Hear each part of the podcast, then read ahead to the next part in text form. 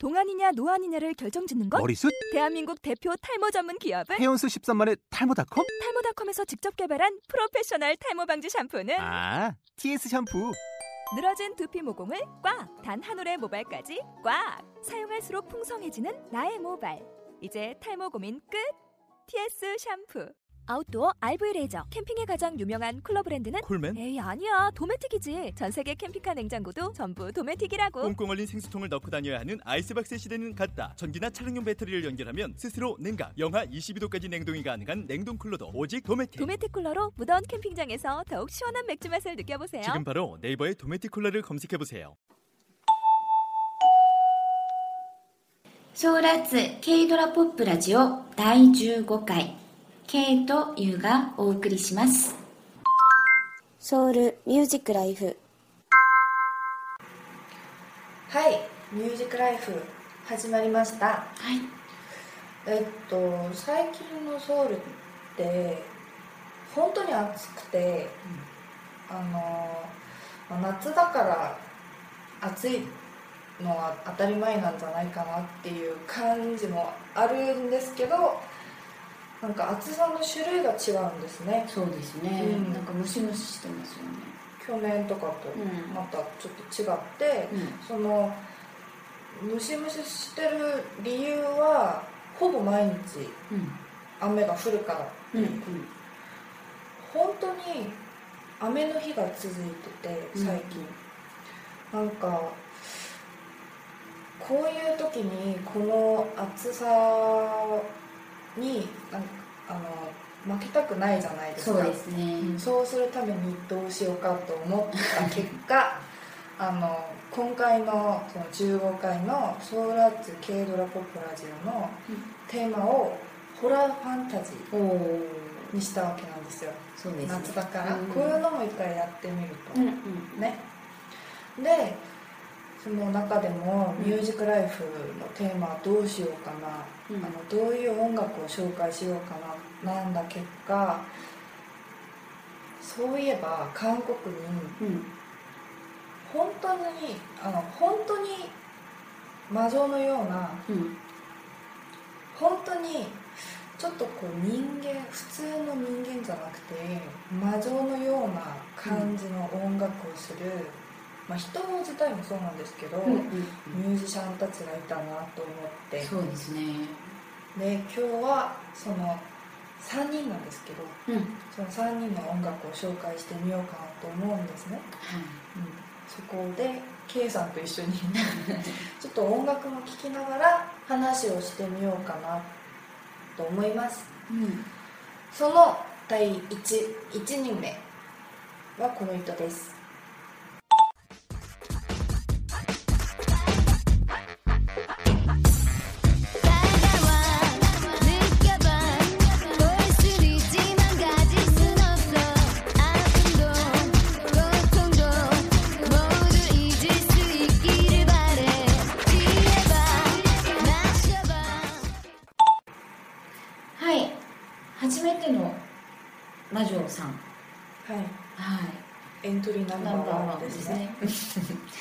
クラブに行けば必ず会いそうなクラブが好きそうな。はいはいはい。魔女さんなんですけど、はい。この音楽を歌った方イ・ユンジョンさんです、うんさっき流れた曲ですね、うんでいきなり音楽から流しててなんだって思った方もいらっしゃるかと思うんですけど。そうそう私が紹介しような感じで言っといて音楽があってね。って、でまず音楽を聴いたらもっとその感じがわかるかなって思って一応まず流してみました。はい、うん。私はそれもあるんですよ。あのこの曲のうん。この曲を歌った当時のイ・ユンジャンさんを見て、うん。初めてあの女性ミュージシャンの中で魔女がいるなって思った曲なので一番多分説明するよりもなんか分かってくれそうな、うんこの人魔女みたいですみたいな感じを分かってくれそうな方法？なのかなと思って。そうですまずねは「セデュス」っていう曲を聴いてみたんですけど、しかもこの曲のタイトルが「セデュース」じゃないですか、はい誘惑するっていう感じなんですよね。ああ、うん。なんか悪い感じの魔女精霊みたいそう。な感じですよね。誘い込んで。るけど実はそこで終わりみたいな、昔は海だったけど、うん。最近はクラブで。そう。あまさにそんな感じで。うん。すごく不思議なのがこの方結構活動歴が長いんですよね。そうですね。うん、90年代にピッピーベンデっていうバンドのボーカルとしてデビューしたんです。ごめんなさい。はい。でそのバンドでデビューしててその後、まあいろんな活動をしてソロアルバムで出したのがこの「セジュース」っていう曲だったんですけど、はい。いつもこの方の特徴って言いますかね魅力ポイントって言えばトレンドな音楽をいつも先取りして各国に紹介してきたっていうのがあってそれも3年ぐらいはそうそうそう早い段階、はいはい。まあ、そういうのがあってまあ今も結構そういうかそういう感じでトレンドな音楽をやってるんですけどはい。当時はある意味センセーションだったんですよねセイリウスそうですね、うん。うん。私も聞いてすごい覚えてるぐらい、今も、うんうんうんうんそうですね、で今は EE っていうプロジェクトグループをあやってるんですけどーアルファベットの、うん。E が2つあー。それは何か意味があるんですか？それはあのこのユニットユニットなんですけど、ユニットは旦那さんと2人でやってるあユニットなんですよ夫婦同うん、士、夫婦として。もともとこのユニットを始めた時はカップルだったんですけど途中で結婚して今は夫婦になってるんですけどあー2人とも E さんなんですね、はい。名字が2人とも E さんでそこからアルファベット E に変えて EE っていう名前を付けたそうです、うん。そうなんです その E さん。うん、E さん。ちょっとおかしいんですけど、うん、このユニットもかなりトレンドな作業をしていてしていて、うんまあ、音楽活動もやってますけどパフォーマンスとかも活発にやっているんですよね、ああはい、うん、ギャラリーとかでいきなりダンスパフォーマンスをしてたりっていう作業をしていました。うん。もうなんかやってることが、うんあのヨーロッパのミュージシャンとかミュージシャンっていうかアーティストな感じがするんですけど、まさにそれでもうトータルアートをやっていますっていうのがあキャッチコピーみたいな感じで、うん、ーアーティストなんですね。そうですね、うん、で実は本業は別々の本業があっての旦那さんの方はまあ2人とも今ファッショうんうんンとかで勤めてるんですけど、やってそう、うんうん。なんかやってそう。でしかもその旦那さんは DJing もやっているんですね。ああそれもやりそう、うん。で、まあ、そういう感じで今もトレンドな活動をしていて今もクラブに似合いそうな音楽をやっていますっていうことです、それでクラブが好きそうな、あ っていうあだ名っていうか、うんキャッチコピーみたいな感じなんですけど。はい。であのさっきちょっと「シデュス」っていう曲を聴いたんですけど、あの本格的にうん。このイ・ユンジャンさんの音楽の中でうん。聴いてみたい曲はうん、別にあるんですよね、そうですね「ルンコイキ」といううん。日本語ですると日本語ですると目鼻口耳みたいな。顔の私パーツですね。私はこのタイトルからも、うん。その、ま、魔女らしさが出るっていうかそんな感じなんですよ、うん。普通普通っていうか平凡っていうか なんかね普通な感じじゃないじゃないですか。よね。なんか暗そうなオーラが出てくるしかもその歌詞の内容はクラブで遊びまくる内容なんで まさにクラブが好きそうな魔女にぴったりかなと思ってピックアップしてみました。はい。うん。それではえっとユン・ジャンさんが属している EE の「うんこ一揆」っていう曲を聴いてからあの2人目の魔女を紹介してみましょうかはいとりあえず聞いてください。どうぞ。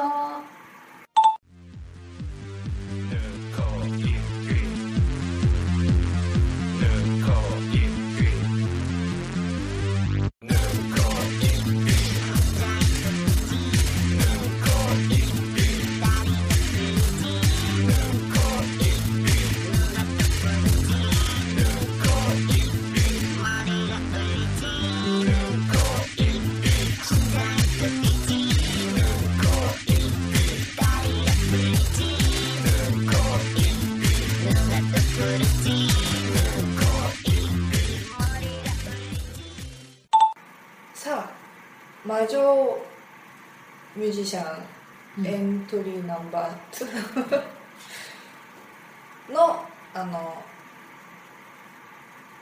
ネスティオナさん。うん。について、はい。うん、続いて紹介をしてみようかなと思うんですけど、はい。このネスティオナさんは、うん。あのさんがおすすめしたいミュージシャンでもあるんですね、そうですね。うん。うん。で私は個人的にこの人のなんかイメージっうんうんていうか、あの例えをするなら、うん。ちょっとあのメレン童話のうん「眠り姫」うんスリーピング・ビューティーでしたっけ、眠り姫に出てくるその姫さんの誕生日会にうん。招待されなかっうん。た13番目のうんうんうん。魔女あるじゃないですか。そうですね。なんか社会に不満が たくさんありそうな感じのイメージがあるんですよ、その13番目の魔女みたいだなっていう感じがするんですけちょっとどそういう意地悪感が満載しているミュージシャンではありますね、なんかこのネスティオナさんの魔女らしさはどこから来るんですかそれはまずデビュー曲のはい「어쩌면 처음부터 정해져 있던 이야기」長いですねタイトルそうもう一回ここここからも意地悪さがわかるじゃないですか デビュー曲なのにそんなに長いタイトルつけてもうはいもう一度言いますと「어쩌면 처음부터 정해져 있던 이야기」を聞いてその魔女らしさをちょっと感じた後にこのネスティオナさんについて話してみましょうか、はいそれでは聞いてみましょう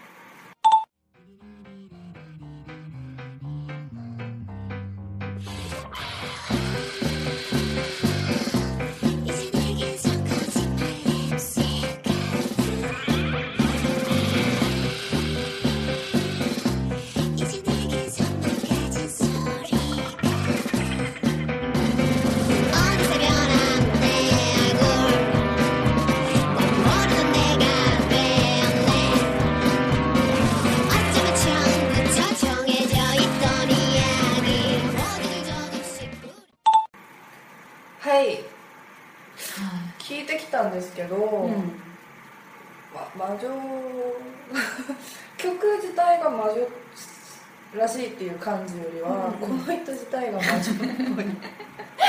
そういうところちょっとありますね。なんかこの音楽を聴いているとその童話の中のははの鼻の高い魔女さんが魔法のスープかなんかを混ぜながら歌うみたいな感じがちょっとそれは歌じゃなくて呪い なんか注文うん、みたいな呪文みたいな感じがちょっとあります。うん。このネスティオナさんなんですけど、うん。あのその韓国のインディーミュージックシーンで活発に 活動してた人ですよね。そうですね。あのなんか外見でイ・ユンジャンさんとかは、うん。その、まあ、イっていうユニットはユンジャンさんがボーカルを担当してるんですけど、そのネスティオナのバンド？うんうん。何人ぐらいのバンドですか？4人で構成されているバンドと。でボーカルが1人、うん。でそのボーカルがヨナさんですね。でそのヨナさんが本当にちょっと魔女っぽい人でうん。普段から外見もそうなんうんうんうん。でそのヨナさんのイメージが丸出しになっているバンドがネスティオナなんです。ああ、私はあのソロミュージシャンかなって思ったんですけど、バンドミュージシャン。バンドミュージシャン、バンドだったんですね、うん。でヨナさんがそのバンドのアイデンティティでそのテテというギタリストさんが全面的にそのヨナさんを支えている感じで活動していました。そこもカップルだったりはしない？まあしてないです。でこのネスティオナじゃあ3じゃないですね。なんかそうですね。ネスティオナのうん。その魔女らしさが出てくるあのメインのミュージックっていうか、本格的に紹介したい歌のタイトルはは何ですか？韓国語でパネなんですけどはい。日本語で言えば針ですよねその。さっきから目鼻口耳今回は。針。その細胞する時の針なんですけど。ハリセンボンの針ですね、でこの歌詞はもう本格的に呪いの内容がもうたっぷり入っていて私を捨てて離れてしまったその人の心臓に針を刺してしまうみたいな感じの本当に怖い話なんですけど。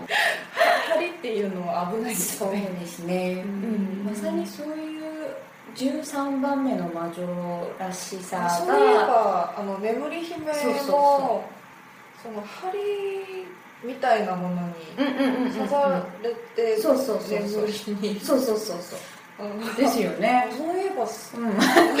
すごいですね私たち。あそれはあの計算じゃないのうんうんうんなかったんですけどね、乳酸が。おしゃべりしちゃいましたけど とりあえずあの針うん。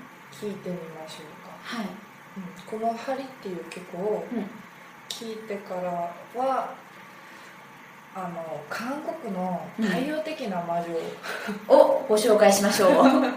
3番目のミュージシャンをご紹介します。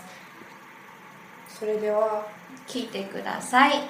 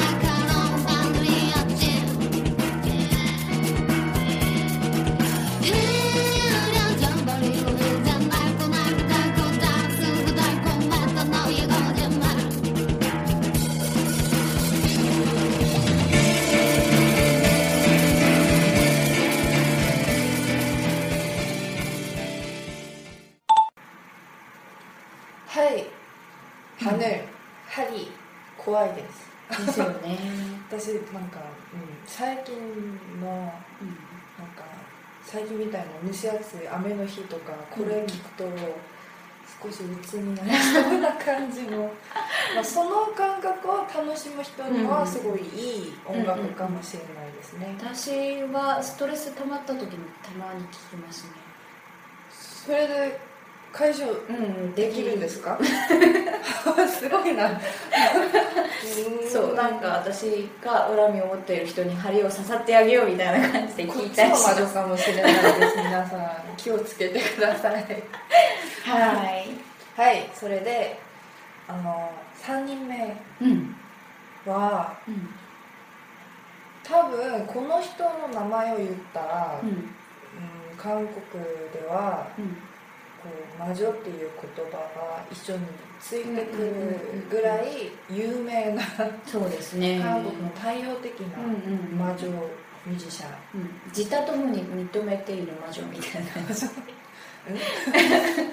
あそうなんですか？本人も魔本女人も楽しんでるじゃいないですか？みたいな違うじゃないですか。ごめんなさいとりあえずキム・ユナさんうん。なんですけどはい。もしあの韓国のバンド音楽うん。バンドミュージックに興味がある方はうん。一回は名前を聞いたかもしれないぐらい有名なそうですね。チャオリンっていううん。うんバンドのボーカルさん、うん。うん。でソロでもすごいあの活発に活動してますね、そうですね。うん、いろんなところで、うん。まあ、最近は母最近ではないの。母にもなって、そうですね。魔女は母にみたいな感じもするんですけど、い。そのヒット曲が多いんですよ魔女そうですね。で魔女魔女が歌ってるなんか魔女の歌っぽいうんうん曲も多うんいんですうん。ソロ曲の中でも多いですしバンドの音楽の中でも多いじゃないですか。そうですね。でどういう曲を紹介すればいいのかなってすごい悩んだんですよね、そうですね。もう悩みに悩んでどれもこれもいいからどうしようみたいな。でそれでもう最も、まあ、いろんな曲があるんですけどその中でジブリスタジオの「魔女の宅急便」みたいな曲があるじゃないですか。そうですね。年齢的に、うん。そのキキさんじゃなくてあのキキさんのお母さんみたいな感じ。本当にそんな感じの人なので、うん。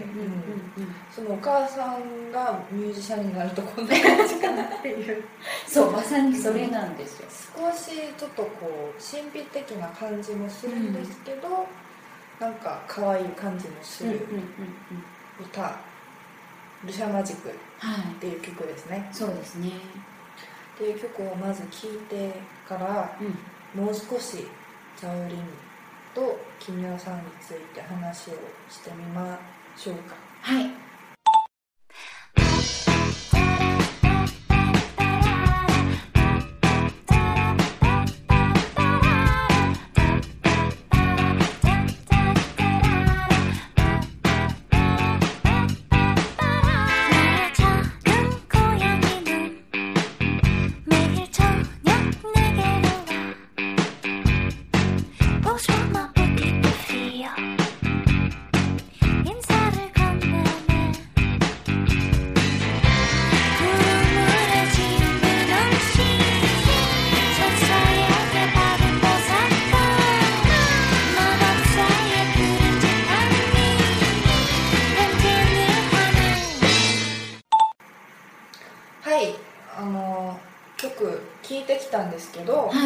このタイトルも実は、魔女と関係があるんですね。うん関係がある感じがするんですよね、まあ魔女特にそのその魔女の宅急便うんうんうん。の中での魔女さうんんといえば何が思い浮かぶんですか、私ジジ あジジそうジジ大好きなんで。猫の。うん。黒途中からあの喋れなくなりすごい悲しくなった記憶があるんですけどはい。その、まあ、猫ですね、うん。魔女の隣に猫と、うんうん。なんか赤いリボンと黒い服みたいなそれが魔女のテーマみたいな感じなんですけど、そのタイトル「ルシャマジック」っていううんル・シャーマジックでしたっけ？そうですね。フランス語。を学んまだことはあるけさんがちょっと説明を。うんまあルシャーがのキャット。キャット、うん。猫でマジックはうん。魔法ですね。そうですね、うん。それでタイトルからああの魔法使いの猫。魔女じゃあ魔女 っていう感じがする曲を聴いてみたんですけど、うん。うんなんか可愛らしいですね。好きな曲です、うん。私、うん。私も。でそのチャオリンの曲の中で、うん。結構あのメルヘンチックな曲だったり、暗いあの自殺に関係ある話だったりとか、なんか10代たちのなんあの迷いとか青春についてとかあとはなんかそのなんていうかな切ない感じの歌詞があったり、うん。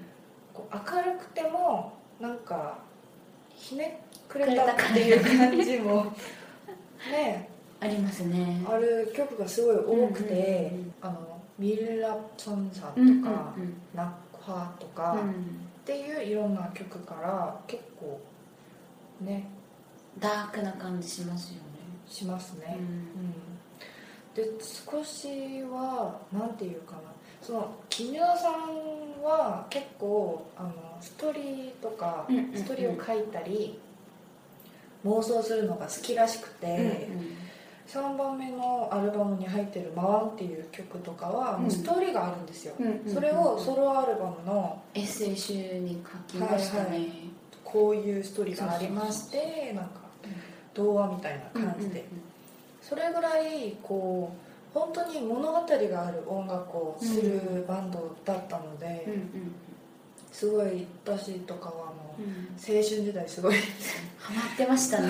聞いてたんですけど、なんか他にこの木村さんの魔女っぽさうん。を感じられるところってどこですかね？そうですね。声？声とかもそうですし私は個人的にはパフォーマンスとかでよく感じたりします。舞台の上でお歌を歌っている時のオーラがこれは魔女じゃないと説明にならないっていう時がたまにあるんですよね。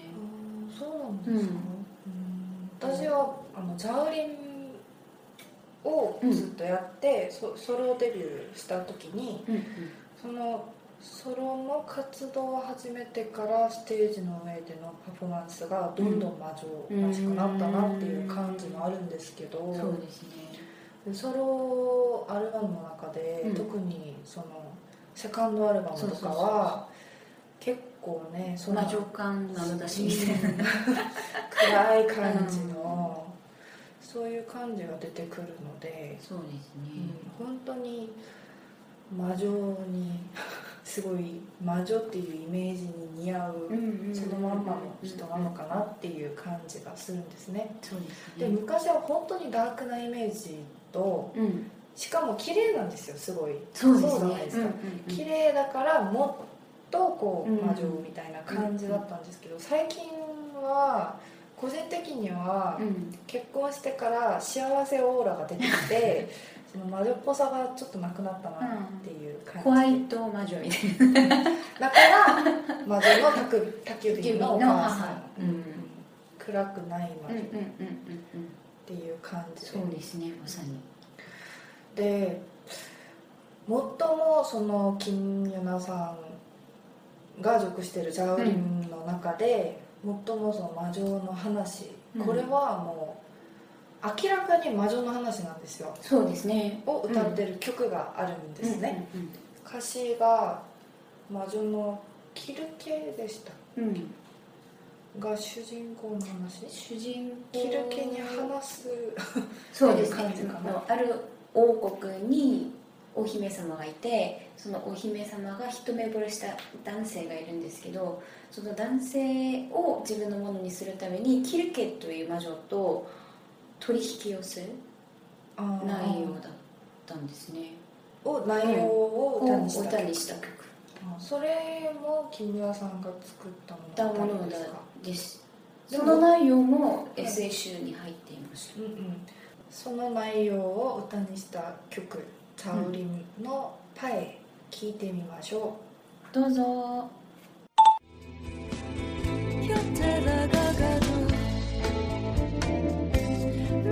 Hadi yol